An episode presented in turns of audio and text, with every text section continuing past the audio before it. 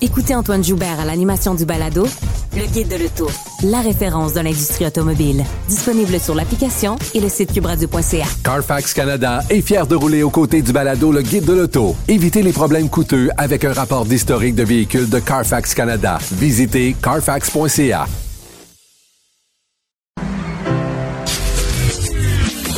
Caroline Saint-Hilaire.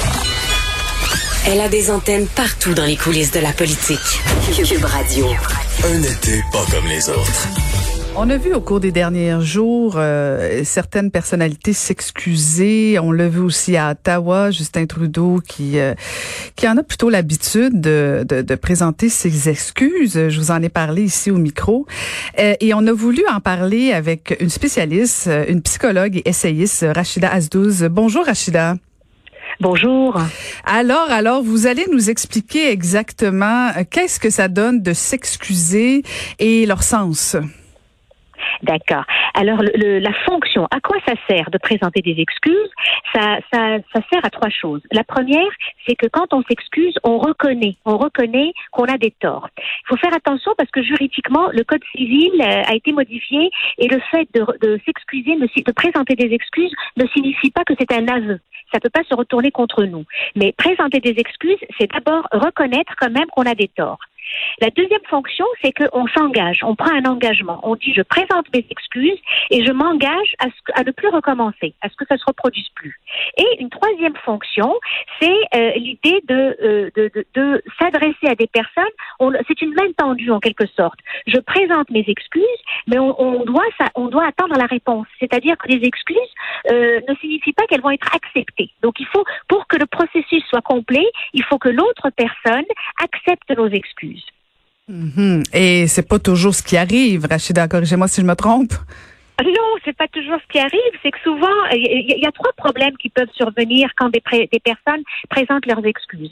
C'est la répétition, l'anticipation et l'auto-justification. Donc, la répétition, c'est que les personnes vont présenter leurs excuses, donc elles reconnaissent qu'elles ont commis un geste répréhensible et implicitement, elles s'engagent à ne pas recommencer, mais elles recommencent. On pense, par exemple, aux inconduites éthiques du Premier ministre Trudeau, avec l'affaire Aga Khan, l'affaire SNC Lavalin, l'affaire récente du Oui. Il a présenté ses excuses souvent, mais il recommence, donc la répétition. Le deuxième problème, c'est l'anticipation. C'est que les personnes présentent leurs excuses et considèrent que le seul fait de présenter des excuses, ça signifie qu'on est excusé, qu'on est pardonné et qu'on passe l'éponge. Mais il se peut que de l'autre côté, la personne dise non. Moi, je n'accepte pas tes excuses et je vais te poursuivre. Je veux aller plus loin dans le processus. Et la troisième, c'est l'auto-justification. C'est quand on présente des excuses et qu'on se donne à soi-même, on s'accorde des circonstances atténuantes. Oh, c'était pour la bonne cause. Oh, j'étais ivre. Oh, j'étais jeune. Oh, je ne savais pas que ça se faisait pas. Donc, on présente des excuses. Donc, on reconnaît qu'on a posé un geste répréhensible, mais on minimise, on relativise ou on neutralise un peu ces excuses en cherchant à se trouver des excuses, donc des justificatifs. Et parfois même, on dit, ben oui, mais mes intentions étaient louables, étaient bonnes, donc ça minimise le caractère répréhensible. C'est souvent ça qui arrive, malheureusement, chez les gens qui présentent leurs excuses trop rapidement. Et je vous écoute et j'ai l'impression que Justin Trudeau a lu le manuel de comment présenter ses excuses parce que en fait il fait tout ce qu'il faut pas faire là. Je veux dire, c'est comme si vous rappelez les gestes multipliés, que ce soit Aga Khan, SNC et récemment l'affaire Oui. Il a même dit que bon, c'était un organisme dans le cadre de We Charity. Il a dit que c'était un organisme qui venait en aide aux jeunes, donc c'était comme si c'était encore une fois dans l'auto-justification, c'est comme ça que vous appelez ça, donc c'est pour une bonne cause, et donc on devrait accepter ces excuses, non? Oui et non, parce que quand il a présenté ses excuses, il faut que quelqu'un les accepte, mais il les a adressées à la population. Donc, il faudrait que des représentants de la population, des membres importants de la société civile ou des partis d'opposition, parce qu'ils ont leur mot à dire, disent « OK, on accepte tes excuses ». Mais lui, il dit « Non, on passe l'éponge, on passe à autre chose, c'est fini ». Je démissionnerai pas, je me retirerai pas. Donc le fait de considérer que présenter ces excuses en soi, ça met fin à l'affaire, c'est une mauvaise compréhension du sens même des excuses. Il y a quelque chose de humble.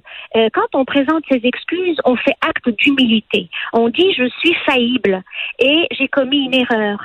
Mais il faut aller jusqu'au bout de son humilité et accepter d'entendre aussi la réponse de l'autre. Est-ce qu'il les accepte ou pas? Vous voyez, toutes ces personnes, par exemple, qui font des dénonciations sur Instagram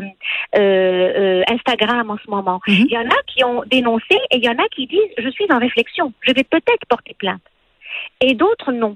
Donc, les personnes qui sortent publiquement pour présenter leurs excuses doivent s'attendre des fois à ce que leurs excuses soient acceptées, mais il y en a d'autres qui vont dire non, moi je vais quand même te poursuivre parce que tu as posé... Enfin, c'est des allégations, mais ça peut être ça aussi.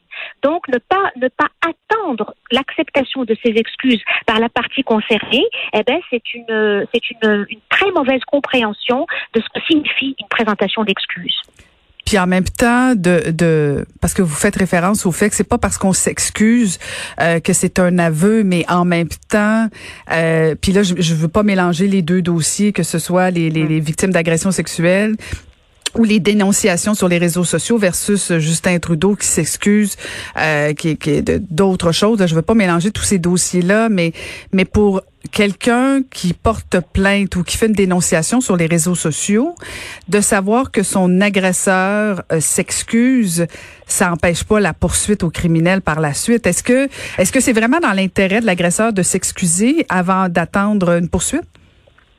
Juridiquement, sachant que le Code civil lui permet de s'excuser et que ce n'est pas considéré comme un aveu, il court pas un grand risque. Okay. De toute façon, ça, effectivement, c'est un autre dossier. Dans le cas de Justin Trudeau, c'est un conflit d'intérêts avéré. Mm-hmm. Le cas de, oui, le cas c'est pas une première offense. Donc, on aurait tendance, on devrait être un peu moins indulgent. Et il y a aussi la fonction de l'homme. Ce n'est pas un enfant qui a tapé ou qui a refusé de prêter son jouet. C'est un premier ministre qui est quand même pris pour une énième fois dans une inconduite éthique. Parce qu'on parle beaucoup des inconduites sexuelles, mais il y a aussi les inconduites éthiques. Dans le cas de MeToo, d'abord, il faut vraiment prendre toutes les précautions d'usage, dire qu'il s'agit d'allégations, ce ne sont pas des accusations formelles, ce sont des allégations, on est dans un état de droit, dans un état de droit, la présomption d'innocence existe, et de plus, le fait de présenter des excuses n'est pas considéré juridiquement comme un aveu, donc il y a tout ça. Mais admettons que la personne ait réellement posé des gestes et qu'elle ait été dénoncée sur les réseaux sociaux, quand elle présente ses excuses, ça peut être un geste sincère. C'est-à-dire, elle est sincèrement désolée de lire et d'entendre ce que ces gestes ont eu comme effet sur la personne. Donc, elle présente ses excuses pour les effets. Ça ne veut pas nécessairement dire qu'elle reconnaît une intention criminelle ou une intention harcelante. Donc, ça peut être vraiment des excuses sincères. Mais ça peut être aussi des excuses stratégiques. C'est-à-dire dire, bon, moi, je vais sortir, je vais présenter mes excuses et peut-être que ça va suffire à calmer la peine et la douleur de la personne qui a été victime et qu'elle va s'arrêter là, qu'elle va accepter mes excuses et qu'elle n'ira pas plus loin. Mais il y a un autre cas de figure, parce que là, on est sur un terrain très miné, très complexe, très difficile, c'est loin d'être simple. Ça peut être aussi une autre interprétation, c'est-à-dire la personne qui se dit « je suis de toute façon, mon nom est traîné dans la boue, je suis dénoncée et l'opinion publique va avoir tendance à dire « il n'y a pas de fumée sans feu ». Donc, même si, par exemple, j'en arrivais à être blanchie au terme d'un processus, je garderai cette tâche indélébile et on dira de moi, oui, il s'en est sorti pour vice de procédure. On pense à des gens comme Diane Gomeschi, par exemple. Mm-hmm. Et de toute façon, ma carrière va être ruinée. Donc, si je présentais des excuses rapidement, peut-être que je me laisse encore une chance de m'en sortir et de retrouver une certaine virginité, parce qu'au terme d'un processus judiciaire, je n'en sortirai pas gagnant parce que le tribunal populaire a déjà tranché. Je dis pas que c'est toujours ça, le cas. Mais je dis que ça peut être aussi ça qui pousse des personnes à présenter leurs excuses très rapidement pour très rapidement se refaire une virginité et échapper au tribunal populaire. Mais ça peut être aussi des personnes qui ont effectivement posé les gestes et qui se disent peut-être qu'en présentant des excuses, ça va calmer la douleur de la personne et elle ne voudra pas pousser le processus plus loin. Rachida, il y a une question qui me traverse l'esprit. Est-ce que c'est si facile que ça d'accepter les excuses? En fait, c'est très difficile de les faire en privé. Ça doit être encore plus difficile de les faire publiquement, surtout quand notre intégrité est affectée. Mais est-ce qu'on a une facilité au Québec à recevoir des excuses? On confond beaucoup les excuses et le pardon et la contrition, d'accord? C'est pas pareil. Présenter des excuses, c'est une démarche, on le fait tout le temps. On apprend à nos enfants à présenter leurs excuses quand ils posent un geste inacceptable. Donc, ça fait partie de la vie, ça fait partie des relations humaines. Donc, mais parfois, on a tendance à confondre ça avec la contrition. C'est-à-dire, on se met à genoux, puis on implore, même quand on n'a rien fait. Ça, c'est notre passé judéo-chrétien. C'est notre sensibilité judéo-chrétienne qui fait qu'on veut pas... on confond les excuses et la contrition, et on confond aussi présenter ses excuses et accorder le pardon. Quand on présente ses excuses à quelqu'un, c'est la victime réelle ou présumée, enfin la victime réelle en tout cas, qui a le pouvoir d'accorder ou non le pardon, d'accepter ou non les excuses. Elle est la seule à avoir ce pouvoir, d'accord? Sinon, elle pousse plus loin, c'est-à-dire qu'on judiciarise ou mais la victime a ce pouvoir. C'est un pouvoir énorme. Et les victimes ont le droit aussi de choisir comment elles veulent se rendre justice. Il y a des personnes qui considèrent que la vraie justice, c'est se rendre jusqu'au bout d'un processus et que la personne soit sanctionnée. Il y a des personnes qui, pour toutes sortes de raisons, n'ont pas envie et disent, moi, je considère que ces excuses sont sincères, donc j'accorde mon pardon. Mais là aussi, le pardon, pourquoi on a tellement de mal au Québec et partout ailleurs avec la notion de pardon, c'est qu'on a l'impression que le pardon, c'est vraiment tendre l'autre joue, c'est vraiment être magnanime, c'est vraiment faire un cadeau à notre agresseur, un cadeau qu'il ne mérite pas parce que c'est un agresseur. Mais le pardon, c'est pas ça. Le pardon, c'est une affaire très intime, très personnelle. Il y a des personnes qui sont capables d'accorder. Vous savez, on a vu des gens qui ont pardonné à des gens qui ont tué leur enfant, leur conjoint, et qui l'ont fait avec toute la sérénité du monde, et qui l'ont fait rapidement. Il y a des gens qui le font au terme d'un long processus, qui sont dans la haine, dans le désir de revanche, de vengeance, et à un moment donné, qui se disent, de toute façon, emprisonner cette personne-là ne me ramènera pas à l'être cher.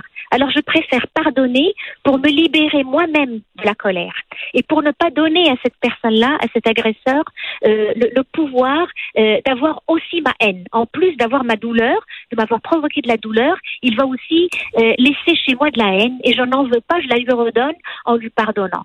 Donc le pardon, ce n'est pas seulement une question de religion et des gens naïfs et qui font montre de bonhomie en tendant l'autre joue. Le pardon, c'est quelque chose de beaucoup plus profond que ça, et c'est quelque chose de très grand, de très noble. Mais en même temps, les personnes qui refusent de pardonner ne sont pas des personnes mesquines et revanchardes, ce sont des personnes qui ont besoin que leur agresseur soit sanctionné pour pouvoir retrouver la paix. Et toutes ces postures-là et toutes ces situations-là sont légitimes. Très intéressant. Merci beaucoup de nous avoir parlé. On a cheminé beaucoup sur les excuses et le pardon, notamment de nos personnalités. Merci beaucoup, Rachida Azdouz. Merci, Madame Saint-Hilaire. Vous écoutez Caroline Saint-Hilaire.